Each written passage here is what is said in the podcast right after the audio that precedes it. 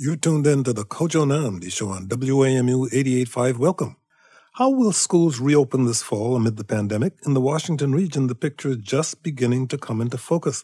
For some districts, the goal is a combination of in person and remote instruction. For others, it's fully online. In the first in our series on education amid a pandemic, we look at what's factoring into these decisions. How much of a say do parents, students, and teachers get? And what do public health experts recommend when it comes to keeping everyone safe? Joining me now is Dr. Jennifer Nuzzo, an epidemiologist and associate professor at Johns Hopkins Bloomberg School of Public Health. Jennifer Nuzzo, thank you for joining us. Thanks so much for having me. What are your biggest concerns when it comes to schools reopening this fall? Well, I think the largest issue we need to figure out is um, how we keep transmission in the community low enough to allow schools to safely reopen. I think it is absolutely possible that schools can safely reopen, but it's going to be really difficult if we have rising um, disease rates in the community that um, lives around a school. Dr. Nuzzo, is it possible to create a safe school experience during a pandemic? What would that look like? I do think it's possible. Um, we have some good evidence from other countries that have been able to reopen schools. Of course, it starts with having low um, levels of infection in the community uh, generally. But um, once you achieve that, then thinking about how to reopen schools involves the things that we know are important for limiting and reducing transmission. So, trying to keep distance between people, um, in, investing in um, you know hygiene and measures like masks, and trying to limit the amount of interactions we have. So, um, keeping class sizes small if possible, and um, the more time outdoors, the better. Are there examples that you think we should be looking to in other places? Yeah, so it's interesting. A number of countries have taken really creative approaches. Um, uh, one in particular is the use of outdoor classrooms. I think a lot of people hear about that and think that's probably not possible for the US, but um, other more colder countries have been able to use outdoor classrooms. So I think we should think about if that's possible and, you know, maybe in terms of using um, tents or other covered structures to allow that to continue until the weather obviously um, gets to a point where it's really problematic. Um, we've also seen uh, schools try to um, increase the distance, and sometimes they do that by staggering um, when they start students, or um, sometimes they first start by reconvening the children that we know are most likely to benefit from in-person uh, instruction, and that's you know the younger children. So starting first with those grades, and then um, as we go on, think about bringing in the older kids. Dr. Nuzzo, what do we know so far about children and the coronavirus? How likely are they to become infected and spread the virus to others?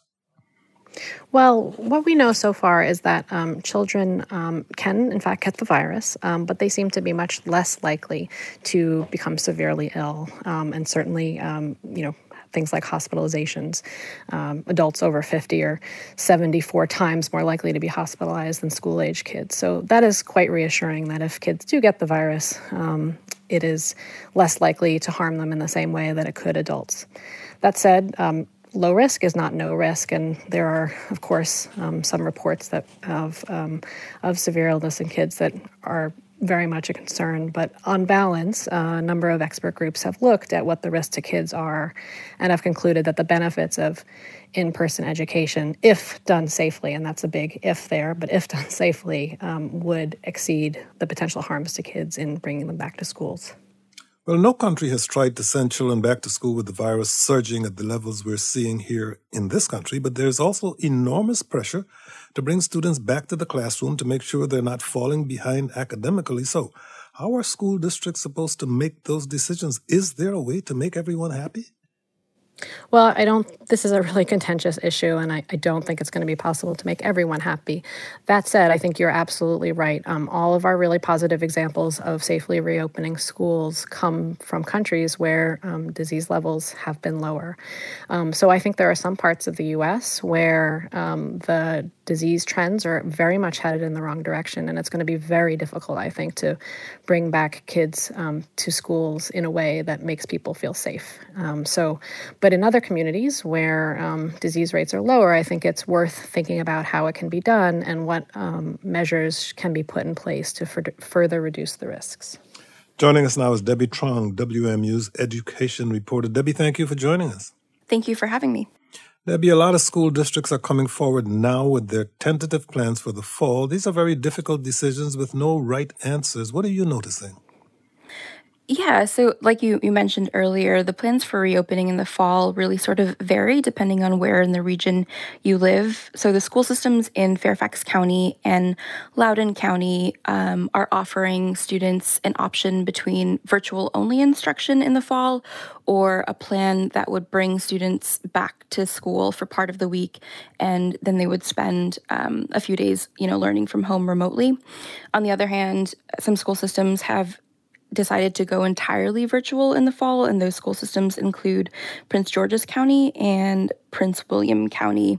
Um, I think school leaders are also really quick to note that you know this no plans are are really concrete and nothing is, is set in stone and could shift depending on um, the public health situation and the guidance from experts. Uh, for example, in Arlington County, um, school leaders initially gave families the option of sending their uh, students to school for, for part of the week. Um, the the superintendent there, Francisco Duran, backtracked this week and um, says that he wants the school systems to start entirely virtual um, in the fall. Have any of these proposals been particularly divisive? Yeah, I mean, I think that you know all of these conversations that are happening in communities have been contentious and, and really sort of understandably so. School systems are having to balance um, sometimes competing desires between parents and teachers. You know, I've, I've heard from from parents who really are concerned about the lack of socialization that their children are getting um, during the pandemic, and they say that remote instruction is um, doesn't provide the same quality as in-person instruction. And on the other end, I've I've heard from teachers who have these very real concerns about their health and the health of their families, um, and they also have really practical concerns about how these sort of safety recommendations are going to be implemented in classrooms. Education Secretary Betsy DeVos weighed in on Fairfax County's plan for the fall, saying parents are being given a quote, false paradigm of either two days a week of in classroom learning or five days a week of distance learning. How did Fairfax County respond to that criticism? Yeah, so Fairfax County Public School Superintendent Scott Brabrand issued a statement to local media essentially saying that, you know, everyone wants to return to school normally, but that's just not possible given the, the recommendations from the CDC and other health experts. And they're, you know, they've proceeded um, with their plan to offer either uh, instruction part time in person or um, a full virtual model. I should know that we reached out to Fairfax County Public Schools for this program, but they were unable to make someone available. Debbie, the Education Department's criticism is in line with the President's own insistence that schools bring students back this fall or face the possibility of federal funding cuts. Have these threats affected any school district decisions as far as you know? Uh, no, I'm not aware of any school district in the region who have changed their plans because of Trump's threat. I think most school systems are following local and state guidelines and for reopening, um, and those guidelines are informed by public health experts. Um, I think it's also important to note that federal money is really a relatively small fraction of school budgets, and most school budgets um, are paid for through local dollars. Um, um, Jennifer Nuzzo, you have your own concerns about these issues becoming less about public health and more about politics. What is especially troubling to you about the reopen schools debate and the way it's unfolding?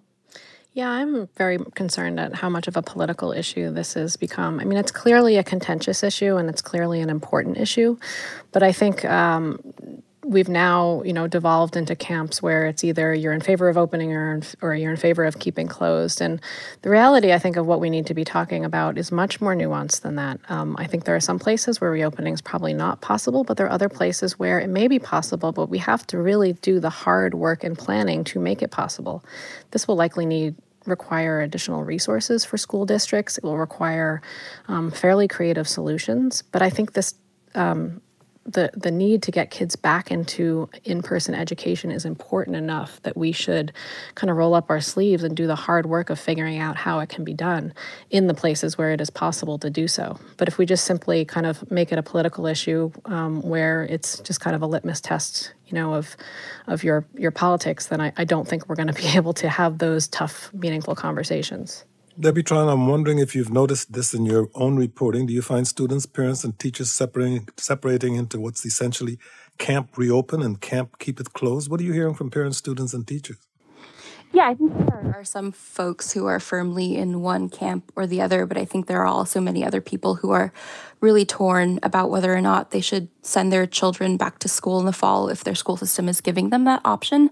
Um, you know, families many families parents have had to juggle childcare with teaching and work and that's unsustainable for for many families. And so the prospect of you know having um, school there for their children is um, understandably really appealing. You know there are also um, a lot of research about the negative effects on mental health that the time away from school is uh-oh. We seem to be having a problem getting Debbie. But let's go to Laura in Alexandria. Laura, you're on the air. Go ahead, please. I'm a special ed teacher in Fairfax County, and I have a lot of concerns about returning to school because we'll be required to wear full PPE, meaning a mask, um, a face shield, a gown, possibly gloves. And a lot of our kids that are medically fragile have um, a lot of doctor fears, and I just don't know if it will be good for our relationship with students to be wearing all of that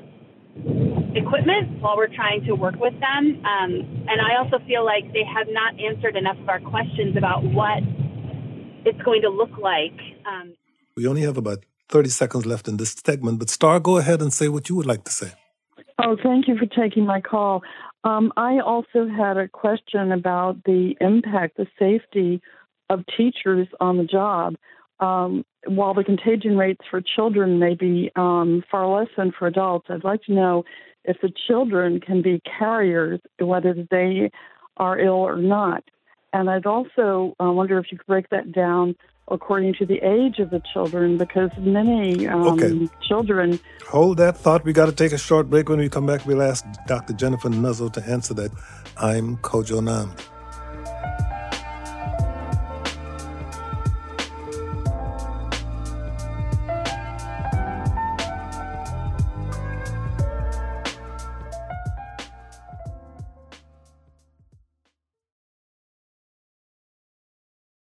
Welcome back to our conversation about schools reopening. We got an email from Chris who says, I am a rising 12th grader in Howard County Public Schools in Maryland. Although I recognize that my peers are losing out on a lot of essential services and contact with influential adults by foregoing in-person schooling, it seems like the general consensus among my peers is that we would rather be safe from the pandemic. In particular, my school and many neighboring schools are over capacity, making it nearly impossible to social distance with large class sizes and hallways that are jam-packed during class change. The Howard County Board of Education is still debating how to move forward, considering the large budgetary commitments that need to go to safety. That was from Chris. Joining us now is Diane Morris, an area associate superintendent in Montgomery County Public Schools. Diane Morris, thank you for joining us. Thank you so much. What are Montgomery County's current plans for reopening this fall? Our current plan um, involves a blended model um, we're, we've planned for what is what could be our optimal state. And we could get to a point where it is safe for students to come back to school and staff with some provisions in place, knowing that we also have to be prepared for an online only. And so, similar to other districts, we're going to be asking parents um, to share their desire for their children so that we can plan appropriately. Um, and the options would be either this blended model where students come to the school for, you know, X amount of time and then they're virtual the other time, or just a virtual model. We know that in order to stand up our plan, there are two main variables. And those two variables are the desires of the families as well as the desire of our staff because we know that this is a difficult time for them as well. And so that's the data that we're collecting now, but we feel like we need to be planned for any possible scenario. And so that's really what we're trying to do. How are these decisions ultimately being made?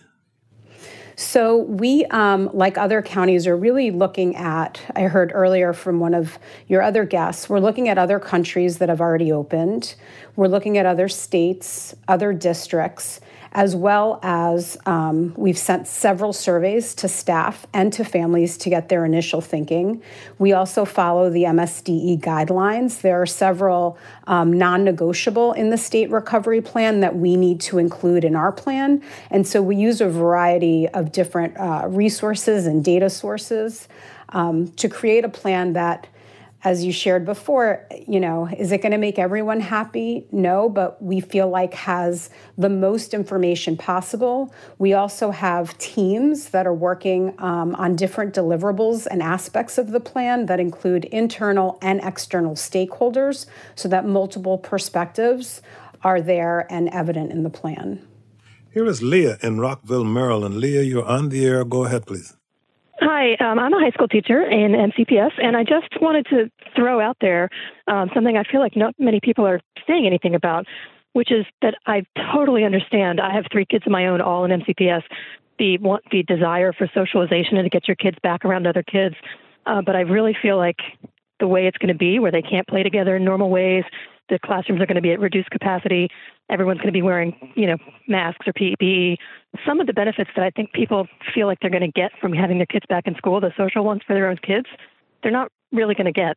It's going to be very unusual at school if kids do get to go back, and I just feel like that's something that nobody's really brought up. Um, I desperately want to go back to school and be with my students. so don't get me wrong. As a teacher, where teachers are mostly eager to see their students in person again. Well, Leah, thank you very much for your call. Diane Morris, it's my understanding that there are going to be phases of instruction in Montgomery County Public Schools. At least that's what you're considering at this point. In, answer, in answer to Leah's question, how would that work? Who would be heading back for in person school first?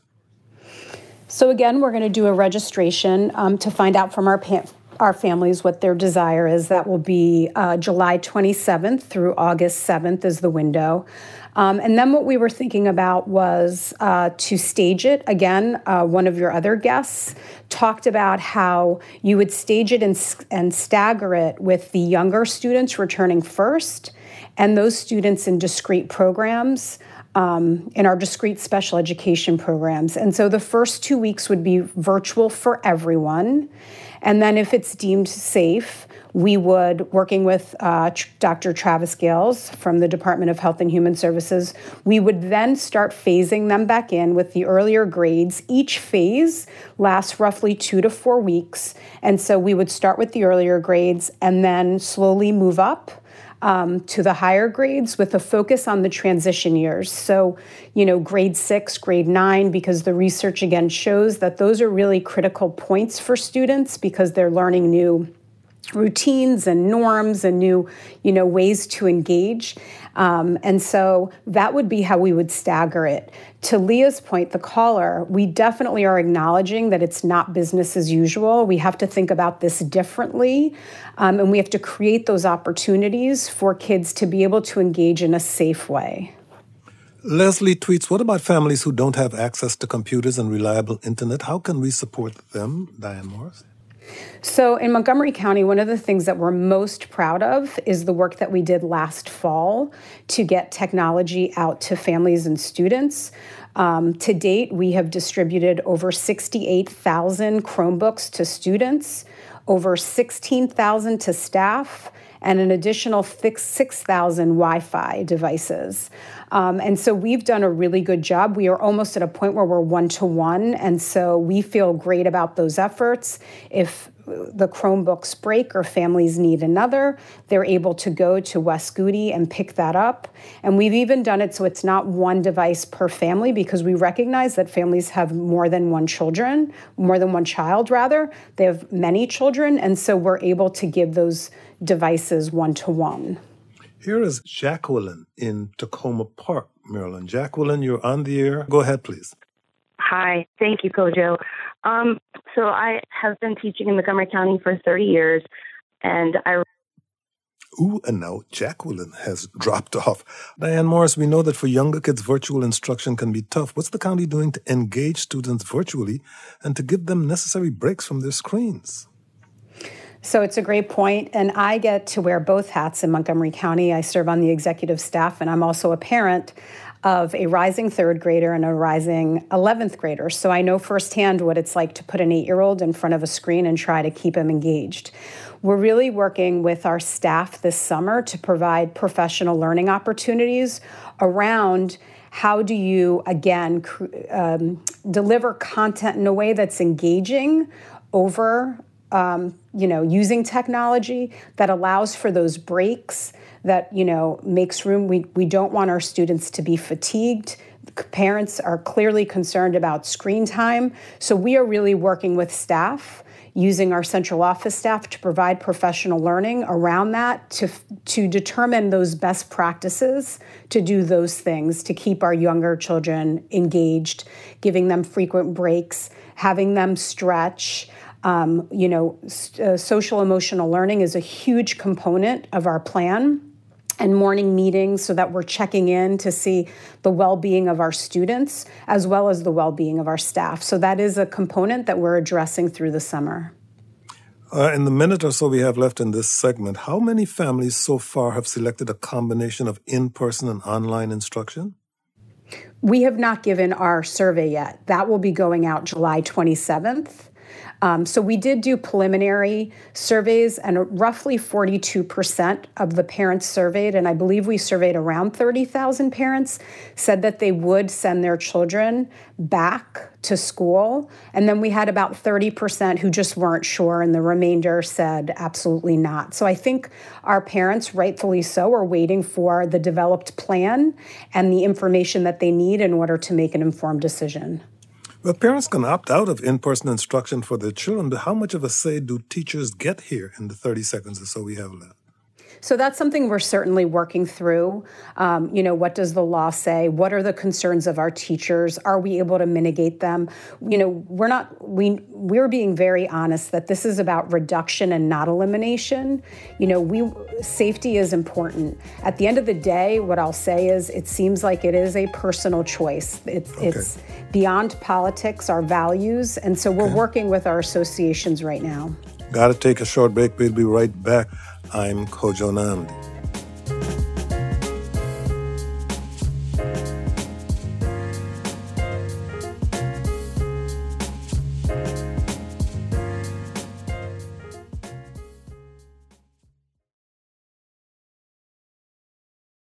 Welcome back. We're talking about schools reopening and how they're going to do that.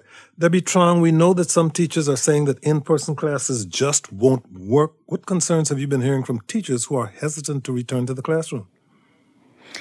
Yeah, I've heard concerns from teachers, especially elementary school teachers, who say that it's going to be really challenging to keep a distance of six feet um, between their students and themselves and between students. I talked with a a third grade teacher yesterday um, who said that you know she doesn't think that she'll be able to keep masks on her students throughout the school day. Um, and you know i've also just heard concerns about instruction. Um, student teachers for example won't be able to work closely with students um, in small groups and students you know won't be going to to lunch um, to lunch rooms and, and mixing with people. Um, in that way. And so they feel like the socialization in that respect will be lost. Diane Morris, I wonder how you would respond to those concerns from teachers who feel going back to school this fall puts them right in the line of fire for this virus. What would you say in particular to the Maryland State Education Association and the Maryland PTA who are requesting remote instruction for the start of the school year? I would say that we absolutely understand their concerns um, and that we're working through to create conditions that again put their safety um, in the forefront.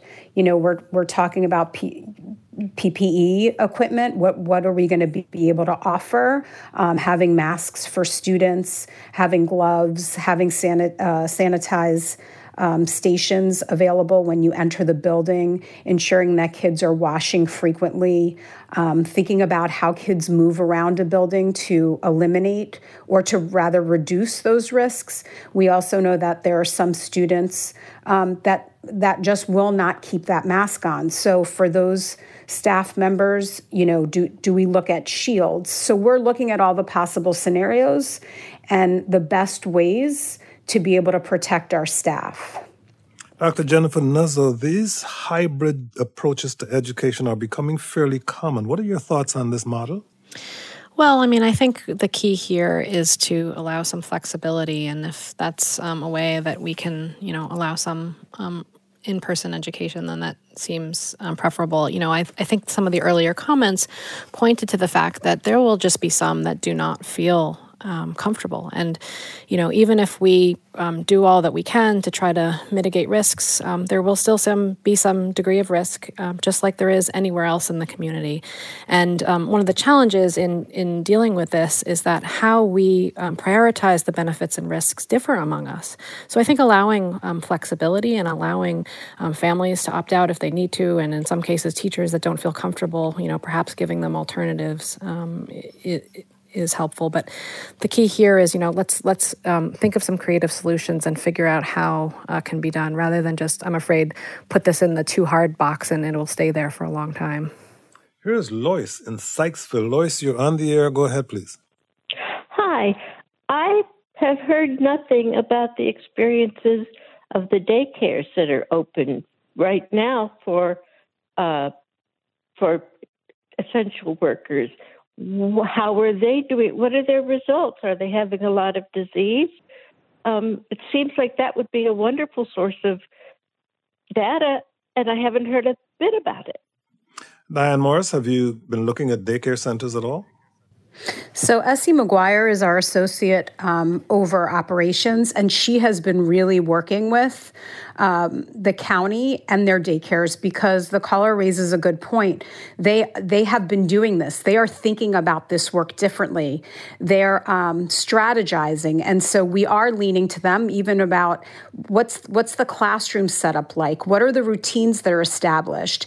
Uh, you know, we can't have stations per se where kids are gathering, learning stations like like we have. So, what are what are things that they're doing differently? So, Essie has really made it her point to spend some time with those individuals um, to then apply the learnings to to our um, to to our plan.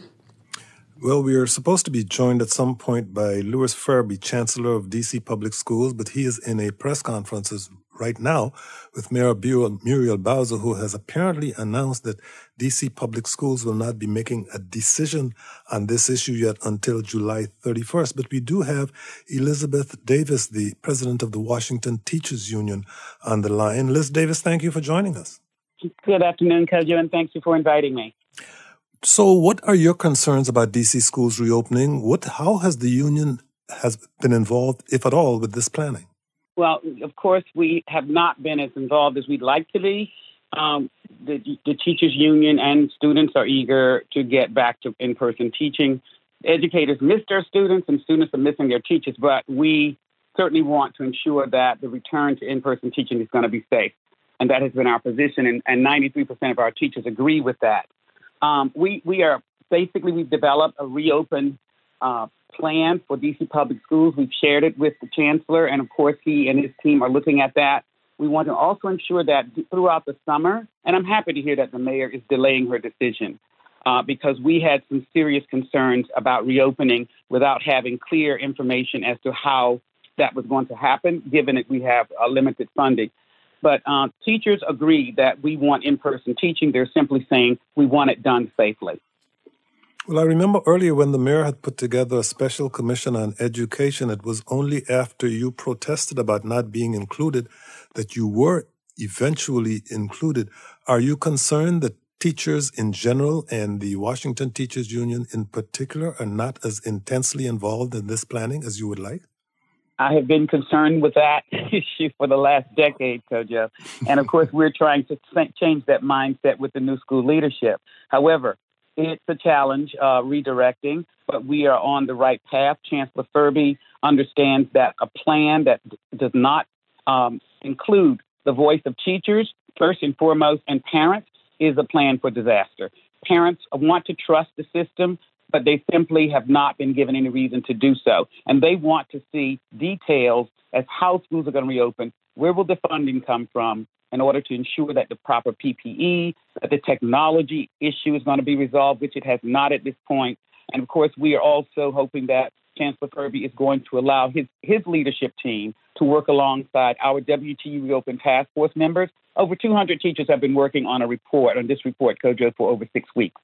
And of course, they have specific details, unlike the recommendations coming from the mayor's uh, Reopen Task Force. These teachers provided specific details for how schools should reopen safely, and they align those details with CDC guidelines and the state superintendent's guidelines for safety.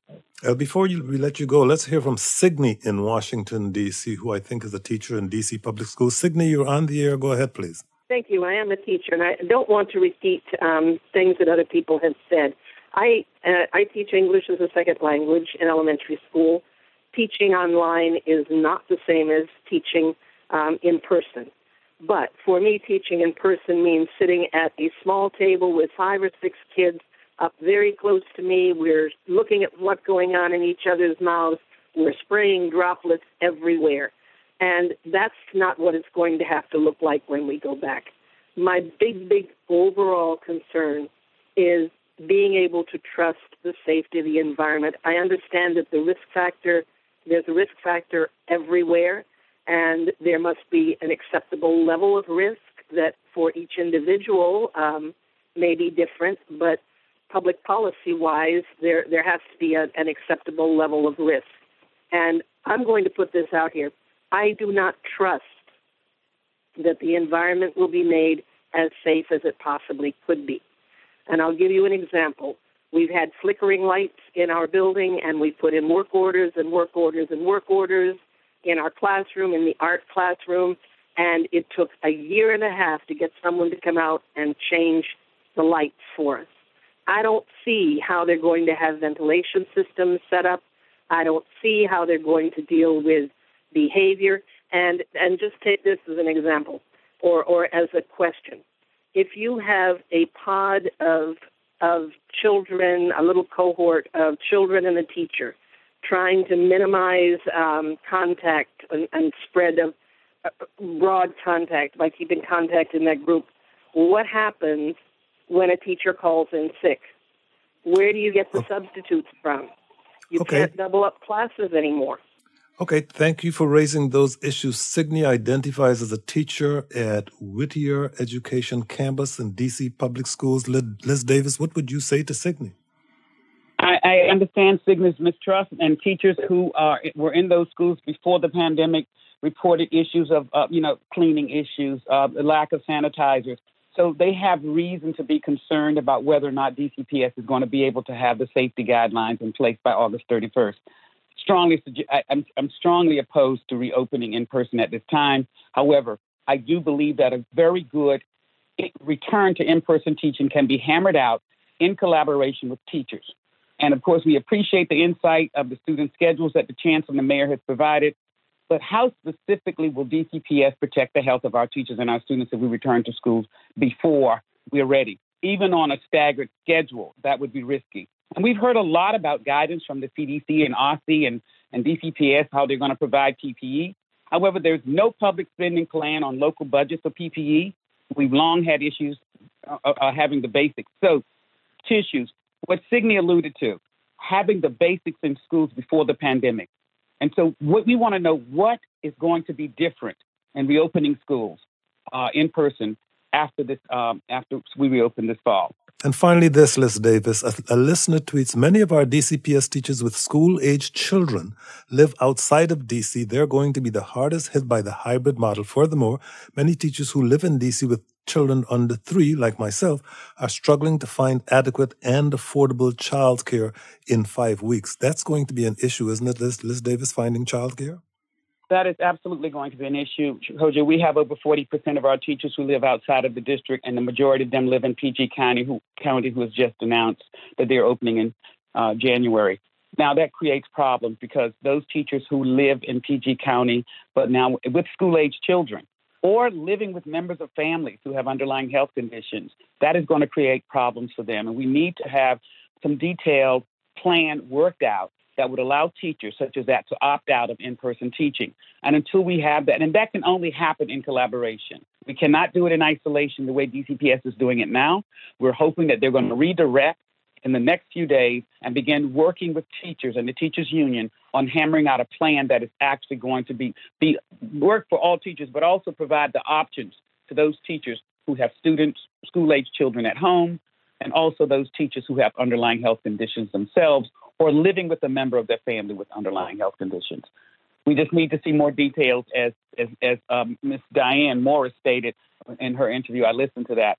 Basically, parents and teachers who are in the district are still waiting for a detailed plan of how schools are going to reopen. Not just trust us, we'll do the right thing. That will not work.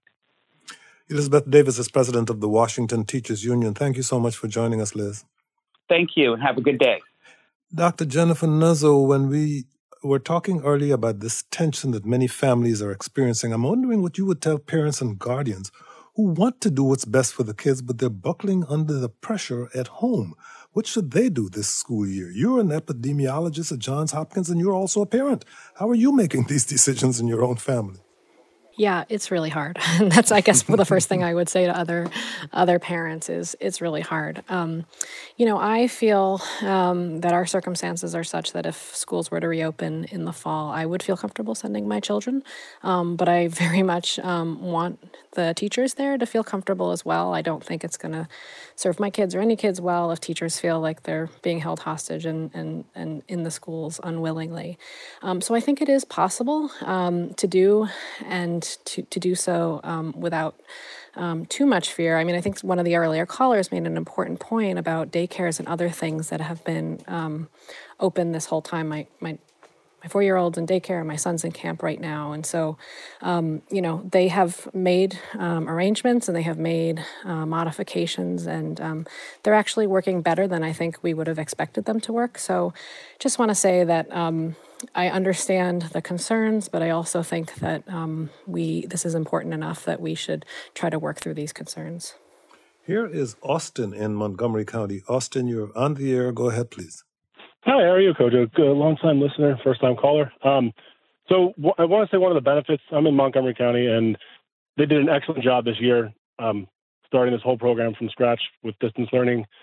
My daughter is uh, diagnosed ADHD, and she also has uh, other issues. Um, the positive was she was able to sit in her room. It was quiet. They could mute the other students over Zoom, so she was able to concentrate a little easier.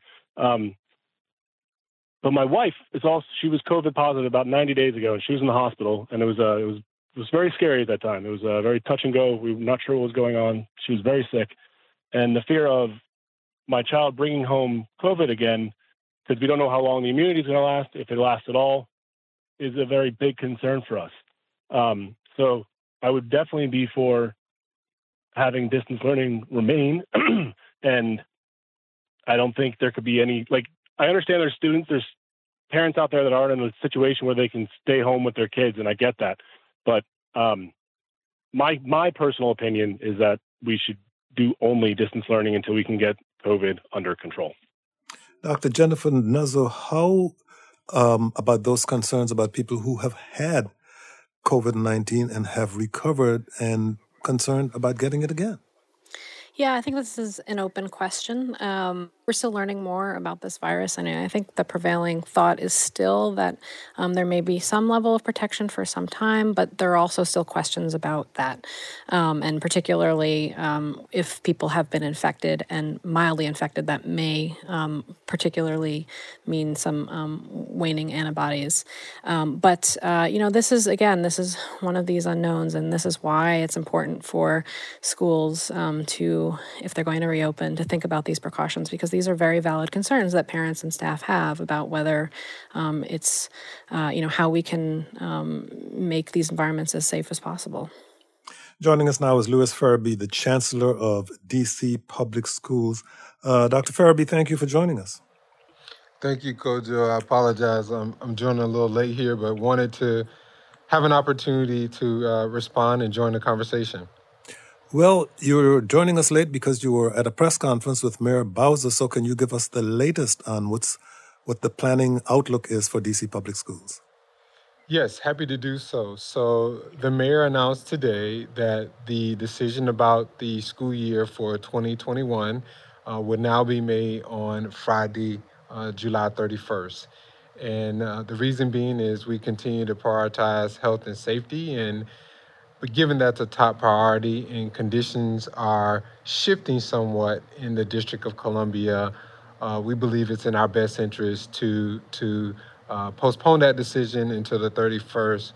Uh, we also did share, I had the opportunity to share with families our schedules for hybrid instruction should we move to a uh, learning in the school building structure and we also share with families that there'll be choice. And just, just so listening to a portion of the conversation, uh, it's important to uh, understand uh, and reiterate for our families that DCPS will provide choice. And at the request of our families, we'll offer a all virtual option. And then we'll also offer a hybrid option, which includes uh, the ability to have in-person instruction. And we, we heard from over 17,000 students, families, and staff, which helped inform our proposal that was discussed today. And there's three key principles that, that is driving this work culture, and that is we know that learning in person is, is optimal. Uh, and we know that our students learn best when there's in-person instruction. But we're also, secondly, prioritizing safety. Uh, and we want to ensure that there are robust health and safe protocols, and families can choose virtual only if they would like to do so. And then finally, we'll continue to operate with equity in mind, knowing that students may need uh, additional access to supplies, materials, and supports accordingly.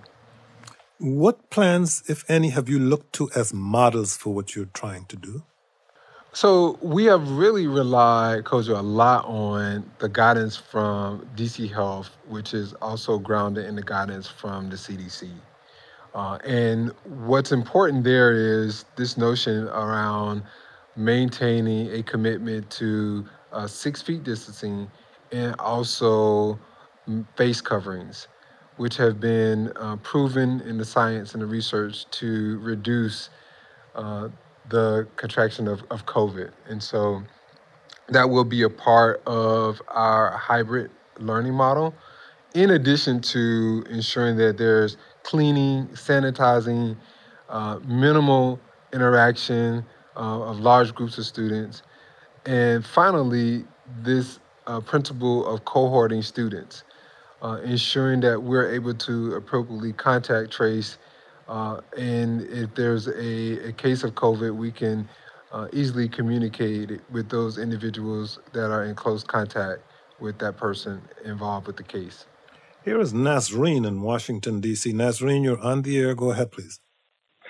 Hi, I wanted to address an issue that I feel that's very important that's actually on the CDC website, and that is the infrastructure, the actual buildings in the public school systems in the United States is not known to be the best, and therefore we know that COVID can actually be circulated from the ventilation system. How is that being addressed for the protection of the teachers? So we focus on um, the fact that kids can actually survive this and they can recover quickly, but we're not focused on the fact that these kids can transmit it to other people within their own families, the teacher safety. So we need to look at the buildings. The second part is I have two university students in my household that will be going to New York uh, in the fall, and we've chosen not to go, obviously, because uh, the young that age group has been the most careless in their social distancing and their partying and living in the dorms. Obviously, is not the best scenario, and therefore uh, they will stay at home. Okay, Lewis Ferebee, how about the ventilation of buildings? Have you been looking at your buildings? Absolutely. We have done analysis of the ventilation, uh, the operation of our HVAC systems to ensure that uh, there's appropriate filtering and the air in the building uh, will be safe for students and staff. Uh, in terms of what was referenced earlier around, you know, can young people uh, appropriately uh, social distance?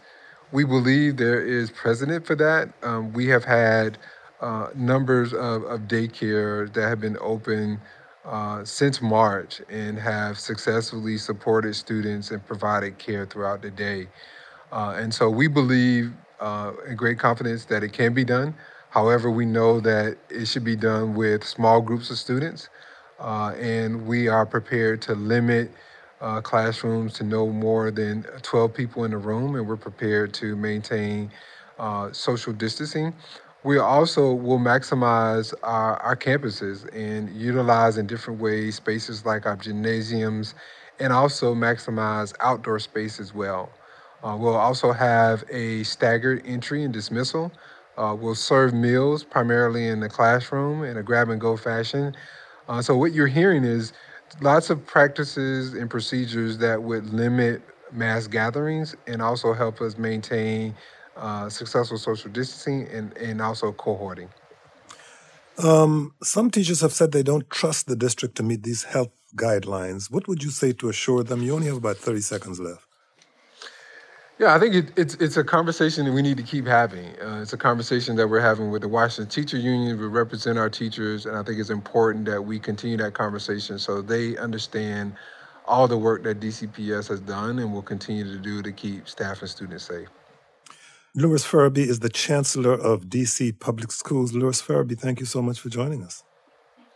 Thank you. Safety uh, of our students and staff will remain a priority. I appreciate you allowing me to speak today.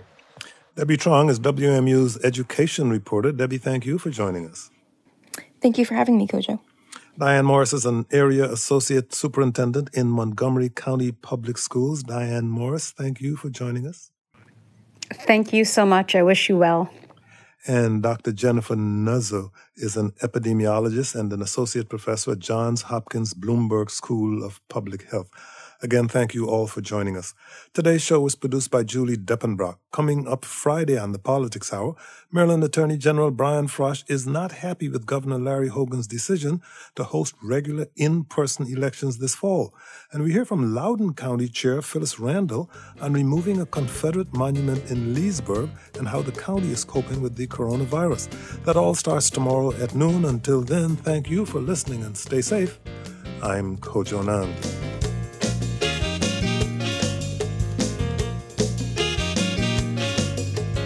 Kojo Nnamdi Show is produced by Julie Depenbrock, Cydney Grannan, Lauren Markoe, Kurt Gardner, Richard Cunningham, and Kayla Hewitt. Our managing producer is Ingalisa Schrobsdorff. Our engineers are Mike Kidd and Rashad Young. For past shows and more content, visit kojoshow.org.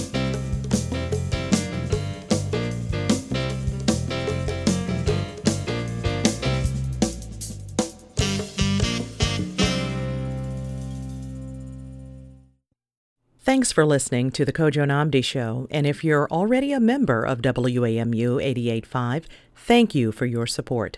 If not, it's easy to give online at WAMU.org. Just click the donate button, and thanks.